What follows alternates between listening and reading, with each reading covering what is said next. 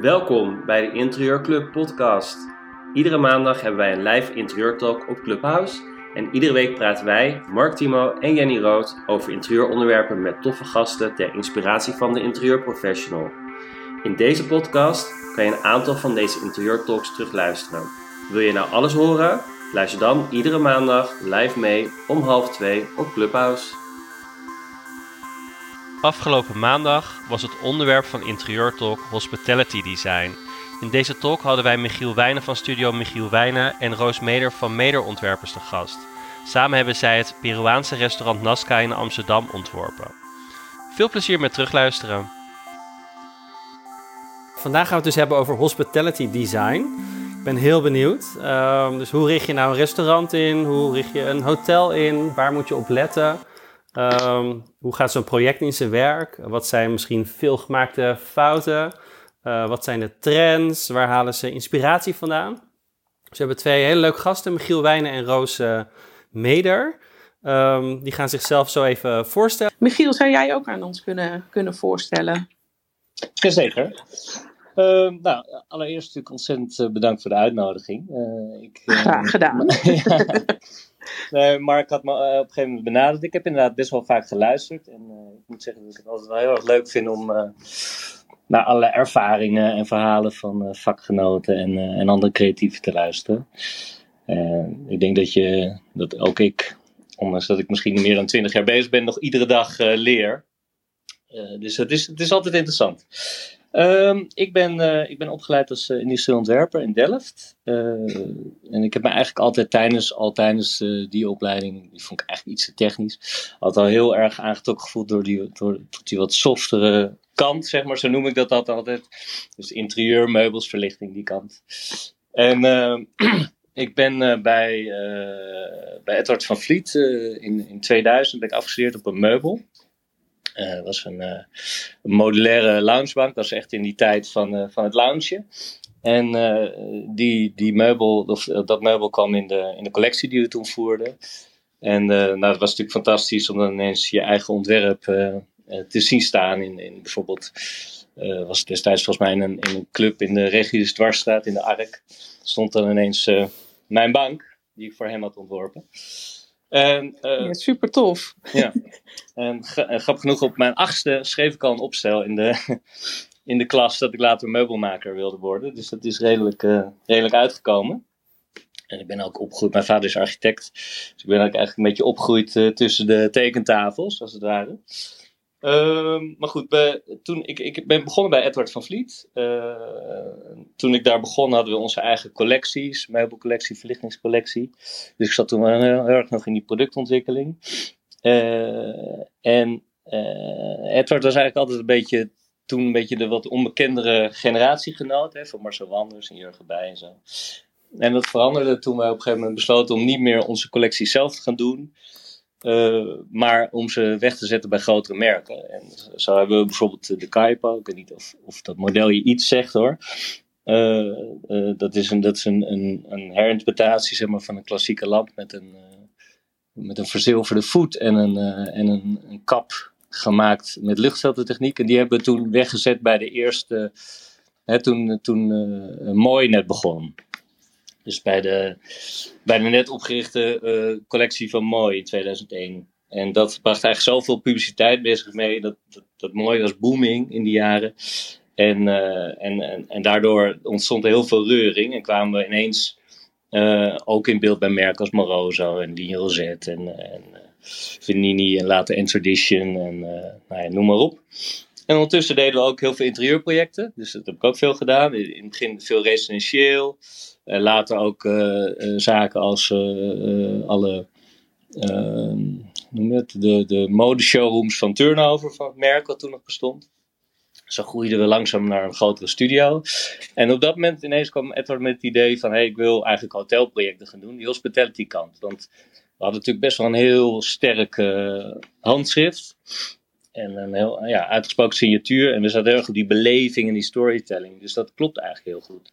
En sindsdien ben ik, zo ben ik echt een beetje in die hospitality kant gegroeid. En uh, ja, toen hebben we bijvoorbeeld uh, Verbloeming Hotel in Bergen en, en Hotel Darlon in Maastricht. En een wijnbar in het World Trade Center. We hebben nog volgens mij een, een resort gedaan in Mozambique. En Radisson Blue. En op een gegeven moment hele Nederlands voorzitterschap in 2016 van de EU. Ja, echt zo bizar veel dingen gedaan. En mensen waren eigenlijk altijd verbaasd dat er eigenlijk best wel een klein team waren. En met, met hoeveel mensen werkten jullie daar dan? Uh, op zijn op grootst met z'n tienen, maar meestal oh, met z'n vijf, zes. En dan inderdaad dat soort mooie grote projecten allemaal doen. Fantastisch. Dus, en, dus je bent er eigenlijk bij, bij Edward helemaal, uh, helemaal in meegegroeid uh, richting hospitality ook. Ja, ja. dus ik heb daar uiteindelijk 17 jaar gezeten, dus heel lang. en, en, en toen wilde Edward graag terug naar een wat kleinere studio, wat conceptueler. En ik wilde juist graag die grotere projecten doen en, en juist dat wat grotere team bouwen. En toen was het moment dat ik dacht, nou, dat is goed om nu voor mezelf te beginnen. En dat was natuurlijk super spannend, uh, want je werkte eerst met, met allerlei grote merken en allerlei toonaangevende merken in de wereld. En, en, en dan, dan, ga je ineens, ineens daar op jezelf En dan moet je ineens zelf, weet je wel. En dan denk je, ja, ja. zien ze me nog wel staan. wel goed uitgepakt, toch? Ja, nou ja, ja, een van mijn eerste projecten was, was bijvoorbeeld de presentatie van Mooi in Milaan in 2018. Dus uh, de laatste keer dat ze op die Via Savona zaten. Dat, uh, een hele grote presentatie altijd die ze deden. En dat deed ik samen met een team van Mooi. En die zochten eigenlijk een soort van kapitein op het, uh, op het schip met veel ervaring. En grappig genoeg, dan denk je, ja, hoezo komen ze bij mij? Maar uh, Marcel Wanders team, die, had, die zat helemaal vol in, in allerlei projecten. Dus dat was natuurlijk heel bijzonder. Zeker als je net voor jezelf bent begonnen. En ik, ik had sowieso bedacht dat ik eigenlijk, als ik voor mezelf begon, met name eerst wilde focussen op interieur. Dus geen producten, want ik weet ook hoe heftig, hoe moeilijk het is om met producten echt veel geld te verdienen. Dus ik dacht, eerst ga ik me focussen op die interieurprojecten. En ik wilde geen medewerkers, ik wilde geen, echt helemaal vrij zijn, even helemaal loskomen van die 17 jaar in een studio.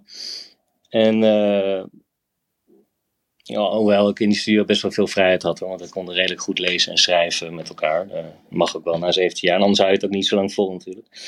Nee, um, inderdaad, maar je, ja. je wilde eventjes gewoon aanvoelen van welke kant wil ik eigenlijk op met, me, ja. met mijn eigen bedrijf. Ja, daarom. Dus even helemaal loskomen. Ik ben nu vier jaar voor mezelf uh, bezig. En, uh, en, en, en in die tijd met name samenwerkingen. Dus samenwerking met andere uh, ontwerpers met al wat meer ervaring. Of juist met grotere bureaus. En ik vind dat, dat heel erg leuk. Gaat hoor, ook over van hey, uh, kijk of ze. Dus je bent altijd al met elkaar, met, natuurlijk met heel veel mensen aan het praten, altijd. Uh, maar zij kwam ineens met een, uh, met een, met een voorstel of ik met haar Nazca wilde gaan doen. Restaurant Nazca. en die, de eigenaar de, daarvan die wilde heel erg inspelen op beleving. En, en die, had wel, die had echt wel een heel mooi onderliggend plan gemaakt. En uh, Roos had iets meer de office kant gedaan. Dus heeft ook wel heel veel hospitality ervaring hoor. Uh, maar, en ik zat juist wel heel erg in die hospitality kant en die beleving. En uh, ja, die samenwerking werkte eigenlijk heel goed. Dat ging eigenlijk heel natuurlijk. Ehm, Wat leuk. En, voordat we verder gaan met Nasca, misschien leuk dat Roos zich even, even voorstelt. En dan gaan we het helemaal over Nazca hebben. Heerlijk restaurant. Ik heb er vrijdag gegeten, dus uh, dat was helemaal top. Ik zag het voorbij komen. even ter voorbereiding wilde ik even kijken waar gaan we het over hebben. Ja, eten moet je toch, dus ik dacht, nou ja, dan maar bij Nazca. Nee, maar het uh, was heerlijk. Uh, Roos, zou je jezelf even willen voorstellen? Nee, leuk, leuk om nou ja, zo geïntroduceerd te worden al door Michiel. En leuk om met je vak bezig te zijn op deze manier, via dit medium. Ik zal me ook even kort voorstellen. Ik ben Roos Meder en ik heb uh, Rietveld Academie gedaan. Afdeling uh, heette toen nog uh, architectonische vormgeving. En um, nou, dat, dat hield in dat je eigenlijk met alle schaalniveaus van architectuur en interieur bezig hield. Ik ben bijvoorbeeld afgestudeerd met het ontwerp van een kartonnen circulaire tafel. en uh, een ontwerp van een brug over het ei. Dus dat geeft wel aan dat je eigenlijk op die opleiding met nou ja, zoveel uiteenlopende opgaven bezig bent. En je ook een mening en een, uh, nou ja, een, een, mentaliteit ontwikkelt om je op al die schaalniveaus ook bezig te houden en ideeën te hebben en uh, daar een ontwerp voor te, voor te ontwikkelen. Tijdens die opleiding ben ik onder andere stage gaan lopen in Londen bij een groot bureau, Imagination, waar allerlei disciplines onder één dak zaten. Um, en een onderdeel daarvan was uh, Virgilian Stone, een interieurarchitectenbureau die zich heel veel met retail uh, bezig hield. Uh, dat was ontzettend leerzaam. En um, dat beviel zo goed aan twee kanten dat ik ook meteen een baan aangeboden kreeg. Zodat ik na mijn, die beha het behalen van mijn diploma meteen weer teruggevlogen ben en daar een aantal jaar ben gaan, ben gaan werken. En daar heb ik me toen met heel veel retailprojecten bezig gehouden. Um, bijvoorbeeld voor uh, de Bijenkorf, uh, maar ook Breuninger in het buitenland, een aantal grote merken, uh, experience centers en grote expos. En ik vond dat een hele leerzame periode, omdat, je, omdat ik nog steeds ervaar dat je alle skills en inzichten en methodes die je toepast op een retailruimte, van de, nou ja, eigenlijk de uh, principes van de gebruiker uh, de, de bezoeker van de ruimte te verleiden, dat je dat op heel veel verschillende soorten ruimtes kunt toepassen. Dus ook voor een museum of een woonhuis of een kantoor. Ja, dat denk ik ook inderdaad. Ik heb natuurlijk ook in de, in de retail ja. gewerkt. Je hebt daar zoveel dingen uit geleerd. Waarvan Precies. je denkt soms, waarom passen we dit niet nog meer toe? Ja. Bijvoorbeeld in woonhuizen ook inderdaad. Ja, en dat, dat, zie je eigenlijk gaandeweg ook steeds meer uh, gebeuren natuurlijk. Hè? Misschien komen we daar zo nog wel uh, over te spreken. Maar dat, alle ruimtes gaan natuurlijk steeds meer op elkaar lijken en de beleving daarvan. Uh, maar ik, ik ben, mijn vader is grafisch vormgever, dus ik, daar ligt ook een grote liefde voor mij om. Um, en dat zie je natuurlijk in de retail erg, dat je de beeldtaal en de grafische taal vermengt met de fysieke ruimte en de driedimensionale beleving. Um, en daar is tegenwoordig nog heel erg die uh, digitale wereld bijgekomen. Van hoe, verhoudt zich dat allemaal tot elkaar? En hoe beleef je dat als je niet eens meer in de winkel staat, maar ergens anders op een andere plek zit? Um, dus dat, dat was een hele interessante periode. En op een gegeven moment, uh, dat was zo rond 2000, 2001, merkte ik dat ik binnen dat bedrijf niet echt meer verder kon groeien. En toen ben ik weer eens even gaan kijken wat er allemaal in Nederland uh, te koop was. En wie er op dat moment interessante ontwerpbureaus hadden. En toen ben ik bij Concrete terechtgekomen. Die waren toen nog heel klein, beginnend clubje interieurarchitecten.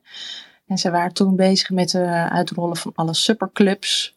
Um, toen ben ik bezig geweest met het in, uh, eigenlijk in de markt zetten van Rituals. Die waren toen net begonnen.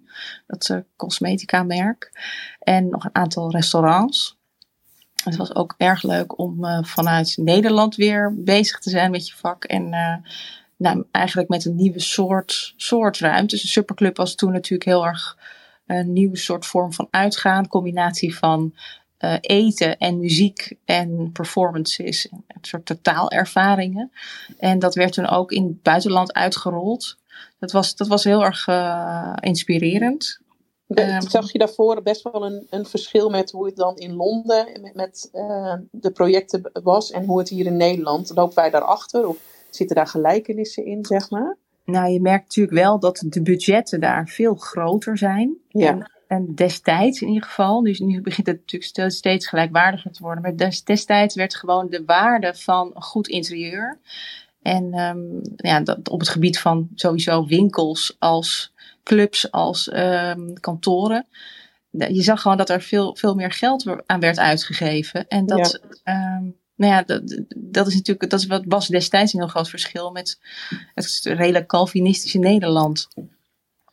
Ja, daar, daar leefde het iets minder. Ja. Maar het was bij, bij ja, ik, als ik vanuit Adidas even spreek, werd er bij ons inderdaad in, uh, in Londen ook veel meer geïnvesteerd. En in Barcelona ja. en Berlijn bijvoorbeeld, dan wat er in Nederland geïnvesteerd werd. Omdat het op een wereldschaal voor het merk natuurlijk Precies. heeft Amsterdam een wat kleinere speler daarin. Dus daar, uh, ja. daar zat ook wel een, een verschil in inderdaad. Ja, uiteraard. En het heeft natuurlijk ook met de, nou, letterlijk de, de, de, hoeveelheid ruimte te maken. En de plekken waar je het kunt, kunt uh, implementeren. En uh, nou, hoeveel koopkracht er in een land is. Uh, in, in Londen heb je natuurlijk in verhouding veel meer mensen met een groot budget dan destijds in Amsterdam. En dat begint natuurlijk ook steeds, steeds verder op te schuiven.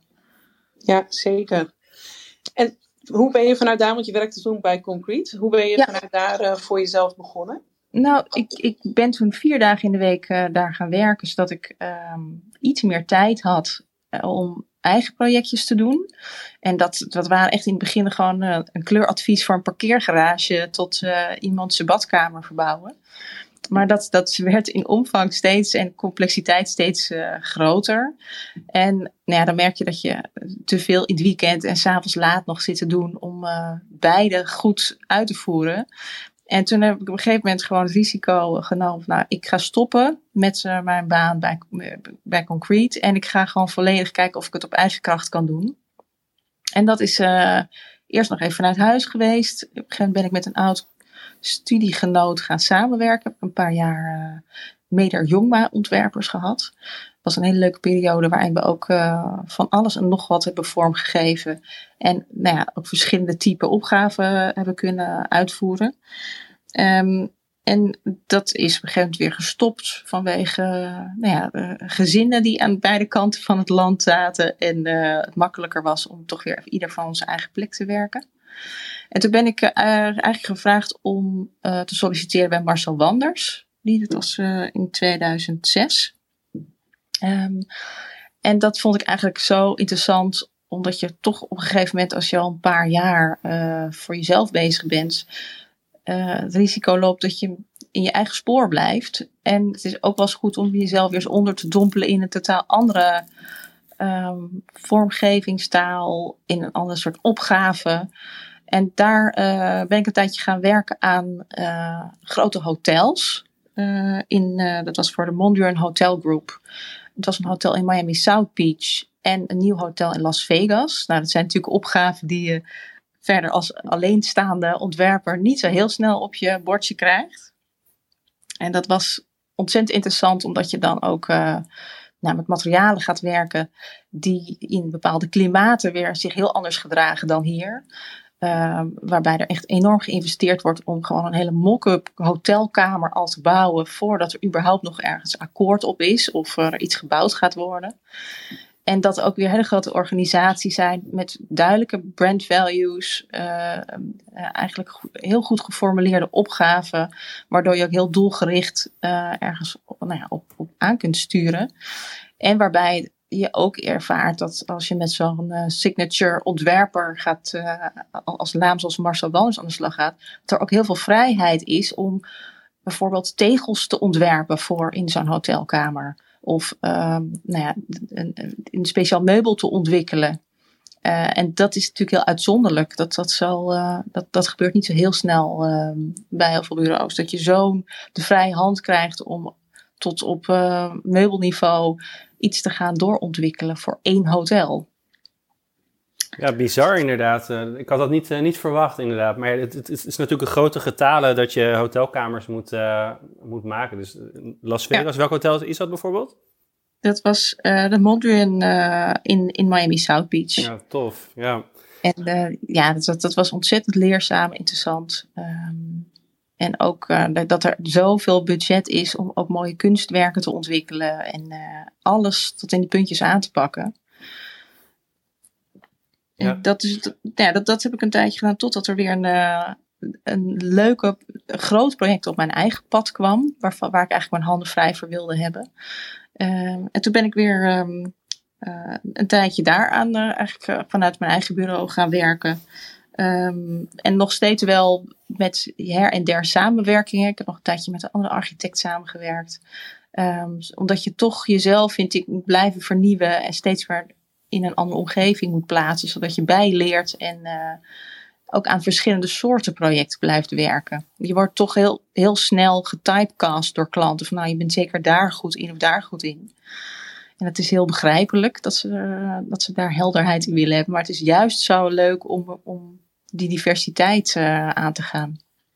Ja, ik hoor dat bij jullie allebei inderdaad wel heel erg om de, je te blijven ontwikkelen door ook heel veel samen te werken met anderen en uh, ja. ook inderdaad in het buitenland met projecten bezig te zijn, dat je dat, ja, dat verbreedt gewoon je, je kijk op dingen waarschijnlijk. Zeker. Ja. ja, vind ik wel. En met verschillende media te werken uh, en ook je eigen beperkingen op een gegeven moment te kennen van ja, ik ben hier goed in en dat zou ik ook wel willen, maar daar huur ik gewoon iemand voor in, want die is daar weer heel erg goed in.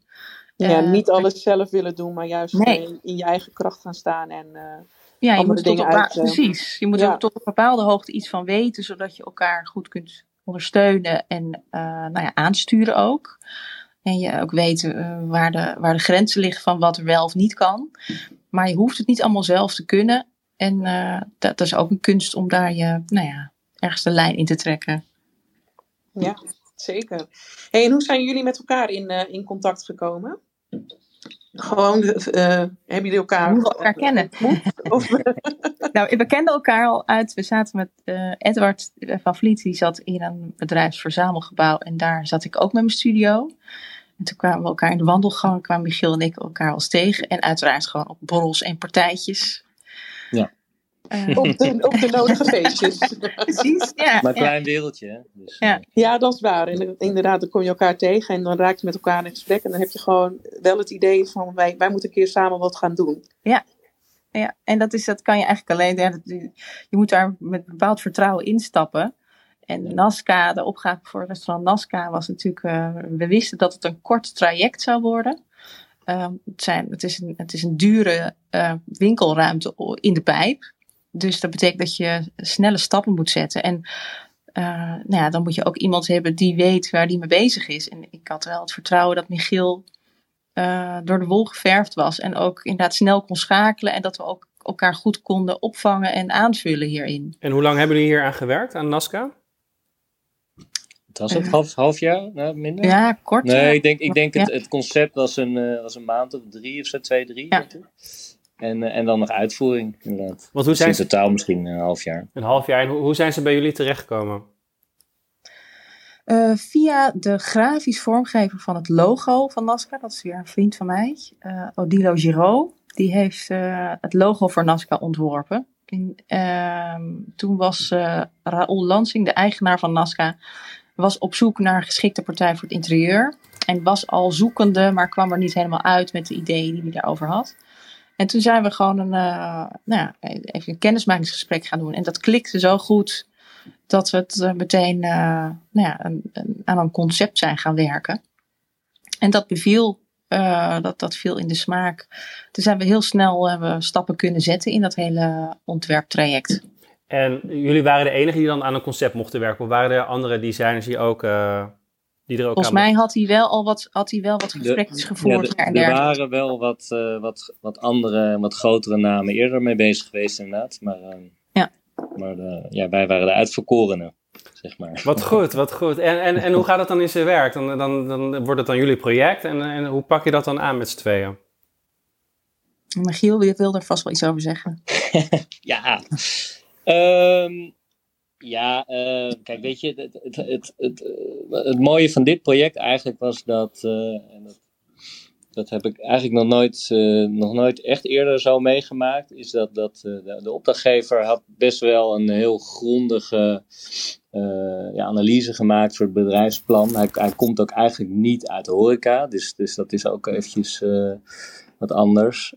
heel erg in die consultancy, dus hij had best wel een goed plan en hij had wel een best, best, wel een basisvisie, zeg maar, wat hij wat in ieder geval graag zou willen met dat. Uh, uh, hè, met, met, met, met, met het restaurant. Dus vanuit die, vanuit die brand values, zoals, zoals je dat dan noemt, daarmee zijn we eigenlijk aan de slag gegaan. Dus hij had, had vier brand values geformuleerd. Is exuberance en breeziness. Dat zijn allemaal van die termen altijd natuurlijk. Ehm, en nou, wat je dan gaat doen eigenlijk is dat je met die, met die vier termen, uh, hè, die, ga je, die ga je proberen te vatten in, in zoals, zoals ik het in ieder geval doe en zoals, zoals het met Roos gedaan, ga je proberen te vatten in, uh, in interieuroplossingen. Uh, dus hoe kan je exuberance vertalen naar interieur? Hè? Dat, dat gaat over uitgesproken, dus in kleur en in. Hè? Dus je gaat, je gaat eigenlijk al dat soort, dat soort termen ga je vertalen naar allerlei deeloplossingen in interieur. En daar komt eigenlijk een soort van ja, uh, concept uit voort. Een soort kapstok. En vanuit daar ga je verder. Dan ga je kijken naar, naar hele functionele dingen. Ja, dus, dus het was al bekend dat het moest een Peruviaans restaurant worden, denk ik. En, uh, Zeker, het, ja. het logo ja. was al bekend, de naam was al bekend. En jullie moesten dan Ja. uh, het, het interieur daaromheen gaan, uh, gaan bouwen. We Ja. heel Ja. goed onderzoek gedaan ook naar eh, eh, merkpositionering. eh, waar het zich dan eh, ophield ten opzichte van de, de concurrentie. hij had ook heel veel voorbeelden van wat hij niet wilde. Dat is ook altijd wel heel erg richtinggevend. En ehm, hij was ook wel gewend om in die abstracte begrippen um, nou ja, te, eigenlijk te, te, converseren met ons. Um, om die vertaalslag goed te kunnen maken. En ook heel erg gericht uh, kritiek te hebben op uh, onze input. En dan kan je natuurlijk heel snel scherp naar een, een heldere opgave toewerken en naar een helder concept toewerken. Ja, um, en, en hoe gaat zo'n samenwerking? Uh, ik ben daar ook wel benieuwd naar. Ik kom zelf ook, uh, ik heb hospitality achtergrond. Um, mm -hmm. En ook hotels geopend, hotels uh, verbouwd. En um, je ziet vaak dat, dat of de, de eigenaar wilde juist heel veel uh, mee te maken hebben, of hij laat je helemaal los. Hoe, hoe ging dat bij jullie? Nou, dat is een hele betrokken. Heel betrokken, ja. ja. ja. Zeer betrokken. Vind ik overigens altijd heel fijn hoor. Ja. Uh, en zonder, hotel, uh, zonder uh, hospitality ervaring, hè? Dat, je gaf net aan dat, dat, nee. dat hij dat niet had. Um... Nee, daarom dat zocht hij eigenlijk een beetje bij ons dan.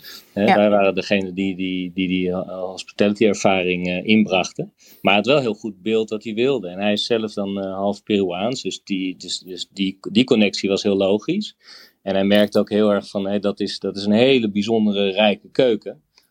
Die je eigenlijk bijna niet ziet nog. Ja, er zitten heel veel. We leerden ook een heleboel bij over de achtergrond uh, van de Peruviaanse keuken. Dat er ook heel veel Aziatische invloeden zijn. En dat nou, door de rijke geschiedenis aan vers verschillende bevolkingsgroepen die er zijn gaan wonen. Heel veel Aziatische invloeden.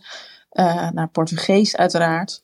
We, we, hebben heel lang gesproken over hoe je met die heritage, dat heritage thema, uh, om moest gaan. Ook in het interieur. Dus dat je niet meteen de valkuil van de panfluiten en de, het folkloristische. Nee, niet dat het dat geëikter wordt, inderdaad. Ja, ja precies. Dat, dat ligt natuurlijk enorm op de loer. Dat je, dus daar konden we uitgebreid grapjes over maken. Maar, en dat was ook meteen duidelijk wat het niet moest worden. Maar je wil dat toch op een of andere manier, uh, die, die Latino-vibe erin verwerken, zonder dat het een soort themapark wordt meteen. Uh, en en dat, dat, dat nou ja, luistert nou natuurlijk. Dus dat was echt helder afstemmen van hoeveel wel en hoeveel niet. En gaandeweg, uh, hij wilde heel graag dat het een soort familiegevoel gaf. Dat je daar echt onderdeel was, werd, werd van een familie als je daar ging eten in het restaurant. Dat er ook een, een contact was tussen de ko kookploeg en de, de bediening en uh, de bezoekers van het restaurant. Maar dat, dat luistert ook nogal nauw. Um, dus hoe, hoe hebben jullie gezorgd dat dat gevoel erin zit? Nou, er, er, is, er was echt letterlijk een, um, een connectie tussen de keuken en het restaurant. En dat um, heeft natuurlijk ook allerlei functionele beperkingen weer. Met geluid en licht. Uh, dat harde ledlicht wat uit zo'n keuken naar binnen bounce in het restaurant. En het gekletter van pannen. Uh, en geurtjes die, uh, als er iets aan, aanbakt, zo naar het tafeltje naast de keuken overstromen. um, dus dat, dat luistert ook heel erg naar hoe je dat um, toelaat. En er is um, heel veel uitleg bijvoorbeeld. We hebben ook heel erg gehad over, moet je dan persoonlijke verhalen in menukaarten bijvoorbeeld laten terugkomen? Of, of moet dat juist letterlijk door de bediening zelf gebeuren. Zijn dat, moeten dat gewoon hele sociale types zijn die het leuk vinden om wat achtergrondinformatie te geven. Um, en dat, dat is ook iets, een proces wat, wat nog voor moet krijgen eigenlijk gaandeweg. Uh, terwijl je natuurlijk personeel aan het vinden bent. Wat voor types moeten dat zijn? Hoe sluit dat aan bij het concept? Uh, komt de kok heel vaak zelf iets vertellen? de chefkok? Of, of is hij onzichtbaar achter de schermen? Uh, hoeveel kijk in de keuken is er precies? Um, en we hebben bijvoorbeeld in het begin een, een, hele mooie voorzetwand ontworpen. Die een soort, soort sluier was uh, tussen restaurant en de keuken. Dat je niet letterlijk zo op de kookplaat aan het kijken bent. Um, en dat is in eerste instantie weggelaten toen het open ging. Ook uit budgettaire overwegingen. Maar nu zit het er sinds kort in. En je merkt gewoon dat dat echt nodig was om net eventjes een soort begrenzing te geven tussen eh, de eetruimte en de voorbereidingsruimte. Is dat die 3D-geprinte roze ja. wand? Ja, klopt ja. inderdaad. Ja. ja. Ja, heel, ja. heel, tof, heel tof. En wat maakt hospitality design dan anders dan dat je een huis inricht? Waar, waar moet je dan expres nog extra op letten? Michiel? Ja, uh, nou goed. In hospitality design kan je natuurlijk veel meer vanuit een concept vaak werken. Hè? En het gaat toch ook meer over, over een brand en een merk eigenlijk. Um, en dat is natuurlijk al een heel groot verschil vaak met een huis, met een woning. Dat is eigenlijk dat is ook een heel intensief traject. Maar dat gaat altijd heel veel, eigenlijk over een persoon en een persoonlijke uh, ja, persoonlijke, uh, hoe noem je dat? Inspiratie, persoonlijke kenmerken van mensen. Dat vind ik een heel ander, heel ander project dan een, dan een hospitality of een office project. Ja, eens inderdaad. En het gaat meer om de gastbeleving. Uh, ja. uh, in, in hoeverre hou je ook rekening met, met hoe medewerkers door de ruimte heen moeten, zich moeten bewegen? Nou, uh, zeker. Kijk, je hebt, je hebt natuurlijk altijd. dat is ook best wel vaak een spanningsveld natuurlijk. Want aan de ene kant wil je voor medewerkers en voor mensen die achter een bar staan, wil je zichtlijnen creëren, wil je overzicht creëren. Hè? En aan de andere kant wil je voor. Um, uh, voor gasten wil je vaak uh, een beetje geborgenheid creëren. Gasten willen vaak lekker in een hoekje zitten. Dat soort dingen. Dus, dus dat is ook altijd best wel een spannings, uh, spanningsveld tussen die over, dat overzicht en, en die privacy aan de andere kant.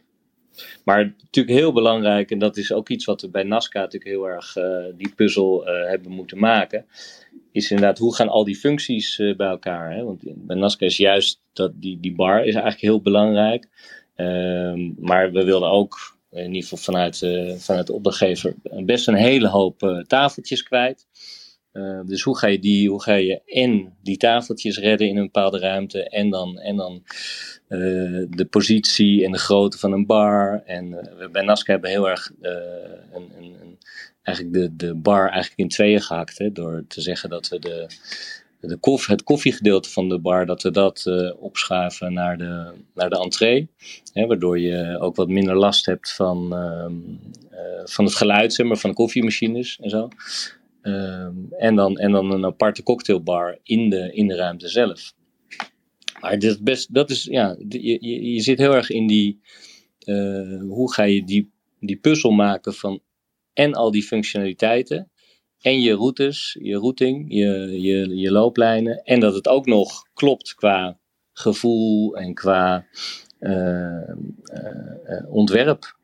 Maar ik vind altijd, zeg maar, ja, weet je, het, je kan een heel mooi ontwerp maken, maar als het operationeel niet klopt, of in ieder geval qua, qua looplijnen, mensen kunnen er niet in werken, ja, dan heb je eigenlijk gefaald.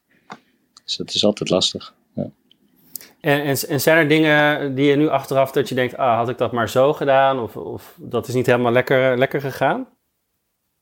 Nou, natuurlijk. zijn, je moet altijd kritisch zijn. Dus ik, uh, en ik denk dat, ik denk dat de meeste uh, creatieve of, of interieurontwerpers of, of wat dan ook, uh, die zien altijd de dingen die niet goed zijn gegaan. en je bent altijd uh, aan het kijken hoe je dingen beter had kunnen doen. Dus ik denk dat het altijd heel goed is om kritisch te zijn. Kijk, ik denk dat wat, wat nu, wat, wat wel een beetje blijkt in dit, in, dit specifieke geval, is die bar had eigenlijk groter gemoeten, bijvoorbeeld.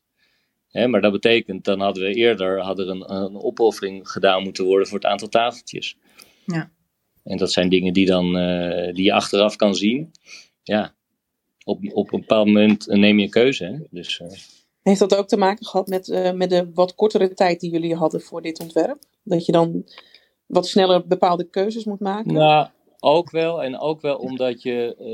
het gekke bij, bij, dit traject was eigenlijk. Er zat, er zat, een, er zat dan horeca-gelegenheid in. Hè? Dus er zat, de stadskantine zat erin. Dus ehm, uitgangspunt uh, waar iedereen op dat moment van uitging in een planning van hé, hey, uh, de, hey, er heeft al een horecafunctie in gezeten, er zitten vetputten, er zitten allerlei pompen in. Uh, hè, dat, dat, dat, dat zal wel dus goed we, zijn. We kunnen lekker snel ja, door. Dat zal wel goed zijn. Maar dan goed, dan ga je natuurlijk bouwen, je gaat slopen en dan ontdek je natuurlijk allerlei zaken. Hè, dus dat, uh, dat, dat, er, dat, er, dat dingen toch uh, niet heel goed zijn aangelegd en zo. Dus, dus je, met dat soort, dat soort dingen heb je ook altijd te maken. Dus in, in dit geval heb je dan ineens. Uh, qua tijd wordt het ineens, komen er allemaal dingen in, omdat je ineens aan die hele installatiekant moet werken. Dat pakt ook een behoorlijk groot deel van je budget weg, ja. natuurlijk. Nou, dus je moet opofferingen maken. Je bent continu. De, dat soort trajecten zijn altijd dynamisch. Dus je gaat, je gaat ergens vanuit. En gedurende het traject veranderen de dingen ook. Ja, maar we hebben wel ontzettend, we hebben echt wel tien versies van layouts uh, revue laten passeren. Dus, er, dus we hebben ontzettend zitten puzzelen en aanpassen in die, voornamelijk in de verdeling van de bar. Ja. En de, de, voorzieningen. En nou ja, omdat het ook drie aparte pandjes zijn, hoe sluit je dat goed op elkaar aan? Hoe haal je de loop erin? Hoe krijg je geen verstopping bij de deur als mensen hun jas aan en uittrekken en mensen met dienbladen er langs moeten? Dus we hebben, en we hebben dus veel tijd in gaan zitten. Ja, en op een gegeven moment moet je gewoon een keuze maken van nou, dan gaan we dat zo doen. Ja, um, en dan, en dan kijken hoe het uitpakt. Ja, en, ja, en vaak zie je ook in restaurants, hotels, dat als het helemaal open is, dat er dan toch nog uh, dingen gaan veranderen. Dingen ja. veranderen omdat het misschien niet, niet helemaal werkt, of dat gasten toch uh, de functies anders gaan gebruiken, of de medewerkers het anders uh, ja. gaan gebruiken. Hoe was dat bij dit project? Nou, dat daar, we hebben een hele mooie voorruimte, een mooie entree. Heel spectaculair hoge ruimte is dat. Um, die, zou, die wil je idealiter natuurlijk als, als zodanig ook gebruiken. Een soort lounge waar je mensen ontvangt. Um, en ook tegelijk als een soort private dining room de dienst zou kunnen gaan doen. Maar ook met het oog van als we bijvoorbeeld de pui nog aanpassen met openslaande deuren naar het terras toe. Dan moet daar ook wel weer een loopje van de, van de bediening kunnen zijn. Met allerlei dienbladen uh, naar buiten toe om het terras te bedienen. Nou, die vergunning was ook nog uh, in aanvraag en, en loopt eigenlijk nog steeds om, dat terras wat verder uit te breiden. Dus dat ja, als je buiten ook heel veel tafeltjes hebt waar je, waar je naartoe op en neer moet, betekent dat dat je in die entree weer minder uh, ja, gewoon zitplekken kunt maken, omdat het een verkeersruimte wordt. En dat, dat, is, dat, blijft een lastige ruimte om, om daar uh, nou ja, echt, echt een vaste functie aan te geven. Uh, aan de andere kant is het de meest Instagrammable uh, plek van het hele restaurant geworden. Wat ook niet onbelangrijk is tegenwoordig. Nee, dat moet je tegenwoordig ook allemaal meenemen ja. in je project. Hè, nou ja, dat was, was heel interessant. Van, uh, dat op een gegeven moment ook de, gingen kijken van als je hier nou bent en je wil hier een foto maken voor Instagram, waar ga je dan staan en wat zie je dan? En dat is natuurlijk wel heel interessant ook om, uh, omdat dat mensen ook steeds verder zo gaan denken over ruimtes. Van hoe ziet het er op de foto uit? Ja. Terwijl je, je wil iets goeds afleveren, iets wat functioneert, iets wat, wat indruk maakt en um, wat blijft hangen. Maar het moet ook leuk eruit zien op de foto. En, en waar vandaan fotografeert dan op zijn meest positief? Ja, het is een extra element die erbij is gekomen in onze ont ontwerpwereld. Ja, ja, maar niet onbelangrijk hè? Nee. Dus, uh, Mark Timo, ik heb die foto niet gezien van jou bij de entree. Nee. maar die heb je wel vast. Uh, nee, nee, nee, nee, helaas. Maar ik ga nog wel zeker een keer terug. En, um, ja, hoe, was je, hoe was je beleving, Mark Timo? Daar ben ik wel benieuwd naar. Hoe was mijn beleving? Ja, nou, wat jullie vertellen, inderdaad, dat, dat klopt helemaal. Uh, uh, qua kleuren, heel veel roze zag ik terug. Heel veel groen ook, bij de bar en de stoelen. Uh, ja, ik vond het echt uh, qua eten, qua ja, concept uh, heel tof. En eigenlijk hou ik niet zo heel erg van concepten als het, als het een, een, echt als een concept aanvoelt, maar dat is dit absoluut niet. Dus mm. dit is wel echt heel relaxed. En heel, voelt wel ook als, als dat familierestaurant dat, ja, dat was zo wel zou belangrijk. Ik, ja, ik zou het niet helemaal als familierestaurant omschrijven, maar... Um, uh, dat is meer je eigen beleving met het familierestaurant nee, dan misschien. Ja, misschien. Ik denk dan aan kinderen en zo. En dat, dat is het absoluut niet. Er zitten echt... Uh, nee, ik vind nee. het sowieso heel, heel stoer als je... Het restaurant is volgens mij twee jaar open en dat het gewoon nog steeds uh, volle bak is. Dus dat is echt heel knap. Ja. Ja. En uh, ja, gewoon heel veel leuke, interessante mensen zaten er. En uh, ook de bediening top. En uh, mensen uit de keuken komen inderdaad naar je tafel toe. Ik heb nog even met de chef-koks aan praten. Um, ja. ja. echt een totaalbeleving. Ja, echt heel ja. leuk. Ja, absoluut. Ja, dat, dat, dat is ook precies uh, de, wat ik bedoel met familie. Hè? Dat je het echt onderdeel wordt van de familie van de keuken. Dus, uh, dus, dus de familie van het restaurant wordt. Ja, niet met je kinderen. Nee. nee. niet zo'n all you can eat uh, Zeker niet. Nee, nee, nee. nee. Het, was, ja, het, het restaurant dat was echt een van de, de opgaven was om Um, dat het zo prachtig opgemaakt uh, is op die borden. Dat zijn echt een soort schilderijtjes. Die moesten het verhaal vertellen. En eigenlijk moest het restaurant het, het podium worden voor de prachtige gerechten die er werden geserveerd. Ja. Hebben jullie van tevoren dan ook al beelden gekregen met hoe de gerechten ja. eruit gingen zien? Ja, ja. ja. Dus dat is ook wel een goede leidraad, denk ik, om, uh, om mee te nemen in, de hele, in het hele. Nou ja, ook meegedacht van wat voor borden zouden dat dan kunnen zijn en hoe past het dan weer op de tafel. Ook het lichtplan is ook, ook ingesteld dat er een soort spotlight staan op de, de, uh, de bordjes. Zodat oh, die echt het verhaal vertellen. Nou ja, dat, zijn, ja. ja. dat is gewoon heel belangrijk allemaal.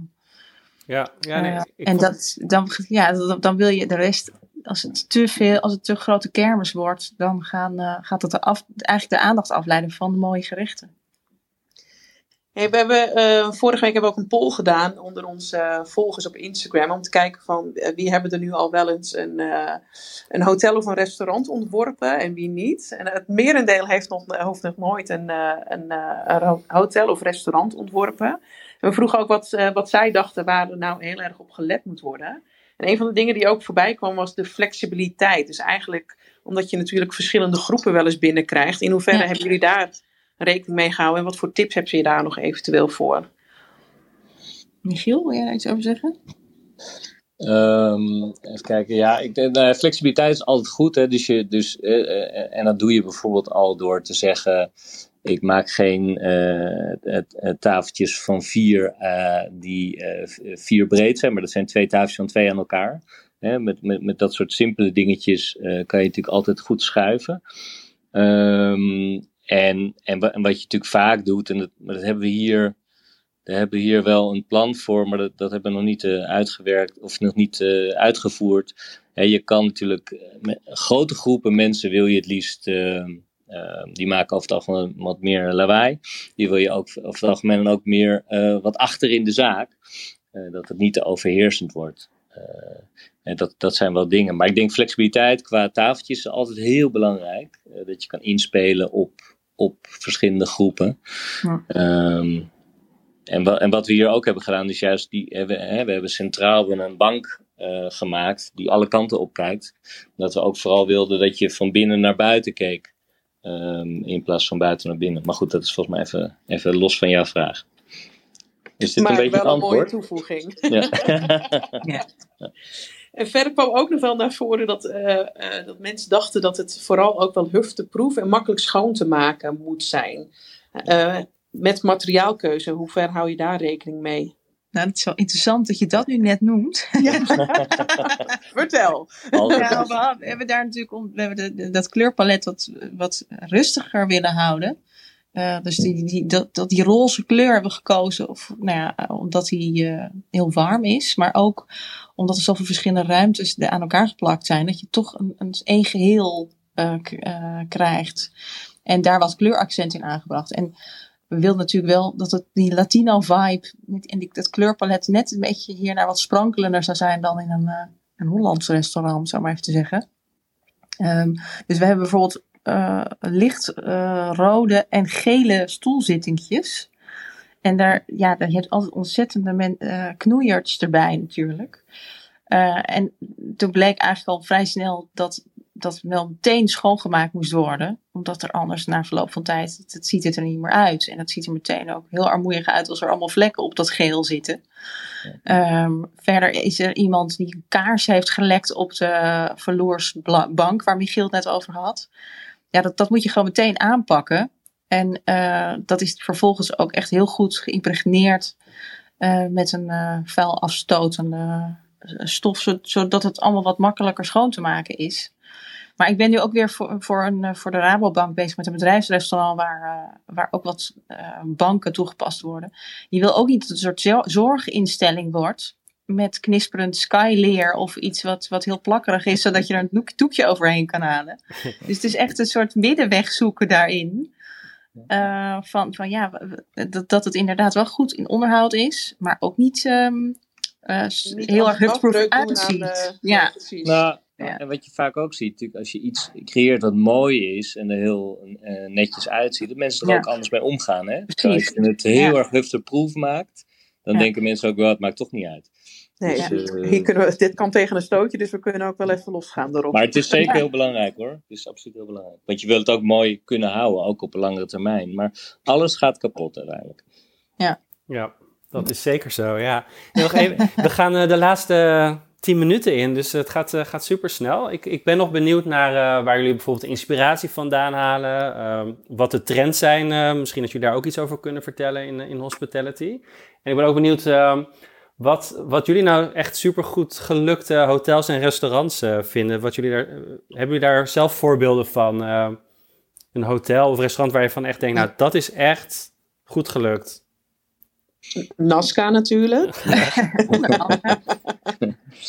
Ja, het is altijd lastig. Nou, ik, ik, ik, uh, ik moet even denken aan waar ik, ja, de dingen waar je. Ik, ik, ik, zie natuurlijk redelijk veel uh, wat bijzondere hotels, zeg maar, omdat je dat, dat hoort dan toch bij je werk. Dus uh, ja, er is altijd wel wat. Hè? En ik denk dat wij ook heel kritisch zijn met z'n allen, alle creatieve interieurontwerpers. Dus ik vind het vaak heel moeilijk om, om iets te vinden wat, waarvan je echt denkt, dit is gaaf.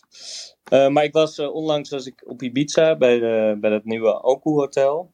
En ik moet zeggen, dat, dat zag er wel, dat is natuurlijk wel heel erg een beetje van nu, hè? een beetje met al die natuurlijke materialen en toch strak minimalistisch. Dat zag er heel mooi uit. Maar ik vind vooral uh, dat het ook altijd heel belangrijk is dat die service gewoon goed is. Ja, dat, dat, is eigenlijk de basis, daar begint het eigenlijk mee. En dan moet het er wel lekker uitzien. Maar dus als de service kut is, of sorry, als de service vervelend is.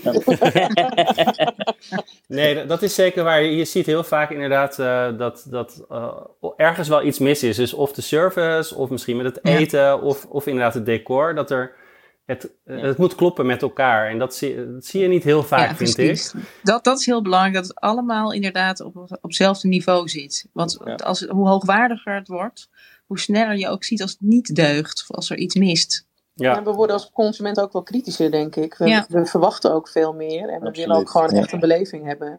En dat, uh, dat vertaalt zich uiteraard in interieur, maar ook zeker inderdaad in service en dat soort dingen. Ja. ja. ik vond Oku, ik, ben, ik ben in Kos geweest in Oku uh, in mei en dat was inderdaad, uh, daar klopt het wel heel goed. Ja, absoluut. Qua materialen, qua medewerkers, uh, alles was wel echt, echt top. Maar ja, daar betaal je natuurlijk ook voor. Ja, het is wel belachelijk duur inderdaad. Ja. En ik denk dat het toch dat het sowieso gaat over echt een soort totaalbelevenis. En, en um, dat je inderdaad um, een soort volledige herinnering hebt aan een plek. En dat heeft, dat heeft zowel met het eten te maken als met de geschiedenis van een plek. Of uh, het, het pand, of de mensen die er komen, of de ligging in een stad. Ik denk dat het, is ook voor elke opgave weer anders. Ja. Absoluut. En, en waar, halen jullie, waar halen jullie inspiratie vandaan?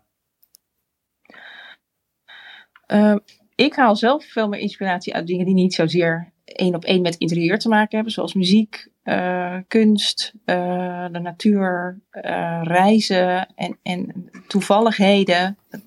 Um, dat, dat, is, dat is toch inspirerender dan, dan alleen maar naar collega's kijken bijvoorbeeld. Ja, dat, dat is al gedaan. Dus je bent ook ja. op zoek naar iets nieuws, denk ik ja. dan. Ja. ja. Jij hetzelfde, Michiel?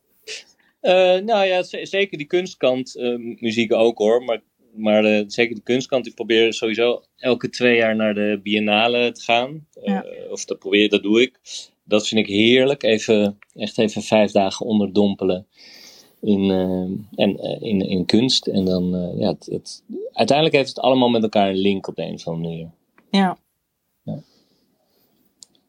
Ja, absoluut. En, en, qua trends, hoe gaan we uh, de komende maanden, komende jaren, wat, hoe zien jullie dat uh, voor je? Nou, qua Michiel en ik hadden het er ja, toevallig over dat het, um, nou, als je kijkt naar um, de, dat, dat, dat bijvoorbeeld de product- of merkbeleving die, er, die je vroeger had vanuit een winkel naar huis, waar ik het net eventjes over had. Van als je ergens een, een taartje koopt, um, dan wil je nog steeds die merkbeleving van die winkel uh, hebben op het moment dat je de doos thuis open doet en de taart aansnijdt, bij wijze van spreken, of je je schoenen uitpakt en daarmee over straat loopt, dat het onderdeel wordt van je leven. Um, die, die vraagstelling is er natuurlijk nu ook in het bedrijfsleven, waar hospitality weer een groot onderdeel wordt van het op kantoor zijn. Uh, en, en hoe de, zich dat weer verhoudt tot, tot als je thuis zit te werken. Hoe, hoe voel je dan nog betrokken bij het bedrijf waar je voor werkt? Er zijn nu heel veel bedrijven die natuurlijk een soort restaurantgevoel willen hebben en ontmoetingsgevoel, hospitality gevoel op de, op de werkvloer. dus dat, dat is natuurlijk wel een heel nieuw vraagstuk waar we met z'n allen een antwoord op, nog steeds op aan het ontwikkelen zijn. Ja, kantoren gaan inderdaad een hele andere functie krijgen, omdat het meer een ontmoetingsplek gaat worden. Omdat we heel goed beseffen dat mensen prima thuis kunnen werken. Ja. Maar je wil in ieder, in ieder geval inderdaad die link met het bedrijf houden. Dus je moet daar iets ontwikkelen uh, waardoor mensen gewoon die beleving hebben en nog steeds naar kantoor willen komen ook, denk ik. Precies, ja. ja. ja en, en andersom heb je natuurlijk ook uh, inderdaad de hotels waarvan de uh, kamers tegenwoordig overdag een werkplekfunctie hebben. Ja. En niet overal natuurlijk. en dan s'avonds een, een slaapfunctie. En dat is ook weer een heel ander verdienmodel natuurlijk. Dus ja, ik ben heel benieuwd hoe dat gaat. Ik ben zelf helemaal niet van het thuiswerken hoor, overigens. Maar, uh... nee, bevalt het jou niet? Liever gewoon naar een kantoor toe? Ja, maar misschien heeft het ook te maken dat ik allemaal kleine kinderen heb. Maar, uh, nee, maar ik vind het zou zomaar kunnen meespelen. Ik vind het heerlijk. Ik merk, voor mij werkt het gewoon niet. Dan ben ik veel te afgeleid. Dus ik vind het heerlijk om op een plek te zijn. Ik denk dat wij creatieven daar ook wel eens last van hebben, inderdaad. Dat je gewoon te snel afgeleid bent. Ja. Dat je aan je eigen keukentafel of op een plekje bent. Je kan zo makkelijk even wat anders doen. Ja. Het, het, het vergt wel wat discipline, inderdaad. Ja. En zien jullie ook nog wel een ontwikkeling in, in materialen, wat er, uh, wat er op de markt gebeurt? Nou dat, dat, ik vind dat je daar niet, niet, eh, zeker niet je ogen voor moet sluiten. En dat het een heel grote taak ligt um, om nieuwe materialen, circulaire materialen uit te proberen. Uh, de, ieder, opdrachtgever heeft het nu ergens op, op, in de top 5 staan, duurzaamheid en circulariteit. En um, om daar echt gewoon die ontwikkeling gaande te houden, moeten we dat gewoon gaan uitproberen en toepassen. En ook misschien fouten maken en erachter komen dat iets toch niet werkt. Maar echt het gewoon, alles wat er ontwikkeld wordt aan nieuwe materialen, gebruik ze, pas ze toe. Um, en kijken hoe we dat uh, ook door er meer doordat er meer vraag naar is, dat, dat er gewoon echt meer geproduceerd gaat worden op dat gebied. Dat we echt kunnen afstappen van, van schadelijke materialen en uh, in mooie, hoogwaardige interieurs kunnen maken zonder, de, zonder dat het een houtje touwtje uh, circulariteit wordt. Ja, zeker. Het is een hele mooie. We zijn ook al bijna op het einde. Hebben jullie nog een advies of een tip voor, uh, voor luisteraars die, uh, die misschien binnenkort hun eerste hotel of restaurant uh, mogen gaan ontwerpen? Poeh. dat is gewoon best wel een lastige. Ik denk ja. dat we al heel veel gehad hebben aan alles wat jullie gedeeld hebben. Hè? Maar is er één ding waarvan je denkt, nou, dat zou nog wel misschien een, een, waardevolle tip zijn. Ja, ik weet niet. Ik heb altijd een beetje als mijn, mijn, mijn lijfspreuk, of in ieder geval die ik dan geadopteerd heb, die mij altijd wel, uh, die vind ik altijd wel mooi. En dat is: if, if your dreams don't scare you, they're not big enough. Ik vind dat altijd wel een uh, goeie. Dus volgens mij is het gewoon een kwestie van doen en durven. Ja. Uh, dat is eigenlijk het, het belangrijkste. Dat, dat is een, een heel mooi advies. ja. Sowieso. Mark Timo, wilde jij nog wat ja, ik ben, ik ben benieuwd naar jullie, uh, waar jullie nu mee bezig zijn. Wat voor projecten? Uh, ja, ik, ik, ik, zit, ik zit nu op dit moment ben ik heel veel met uh, residentiële projecten bezig. Maar dat is natuurlijk heel erg de markt uh, de afgelopen maanden. sinds corona in ieder geval ben net begonnen met een, uh, met een villa in Amsterdam-Zuid van 500 vierkante meter. Dus dat is ook alweer een hele interessante. En uh, Roos en ik zijn, gaan ook binnenkort uh, een, een, tweede restaurant doen. Dus, dus ja, en dat wordt ook Nazca op een, op een andere locatie. Oh echt? En mocht mocht ja. je dat zeggen? meer, meer mag ik niet zeggen. Nee. hmm, spannend, spannend. Nou, ik ben heel benieuwd. Dus niet in Amsterdam, dus ergens anders. Yes. Ja. Nou, tof, super. Nou ja, dan is, is natuurlijk de samenwerking goed bevallen als ze jullie voor een tweede uh, terugvragen. Dus dat is super leuk.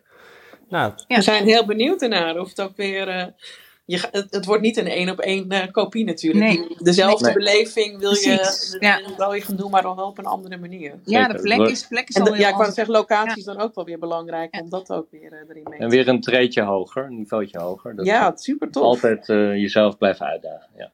Nou, we gaan jullie in de gaten houden om, uh, om te kijken wanneer we eindelijk eens een, een tipje van de sluier hebben. Ja. Waar het restaurant komt en hoe het er dan uit komt te zien.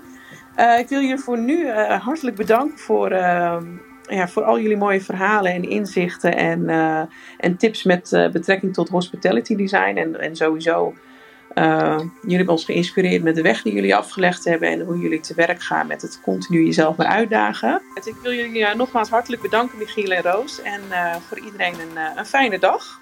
Dankjewel, dat is heel, heel leuk. Gedaan. Graag gedaan. Ja. Thanks. Dankjewel, fijne dag nog. Dat was hem weer, de Interieur Talk. Wil je nou alle Interieur Talks horen? Luister dan iedere maandag om half twee live mee op Clubhouse. Wil je meer informatie over de Interieurclub, de workshops, de coachingstrajecten en de agenda van onze Interieur Talks? Kijk dan op onze website www.deinterieurclub.com. Bedankt voor het luisteren en tot de volgende keer.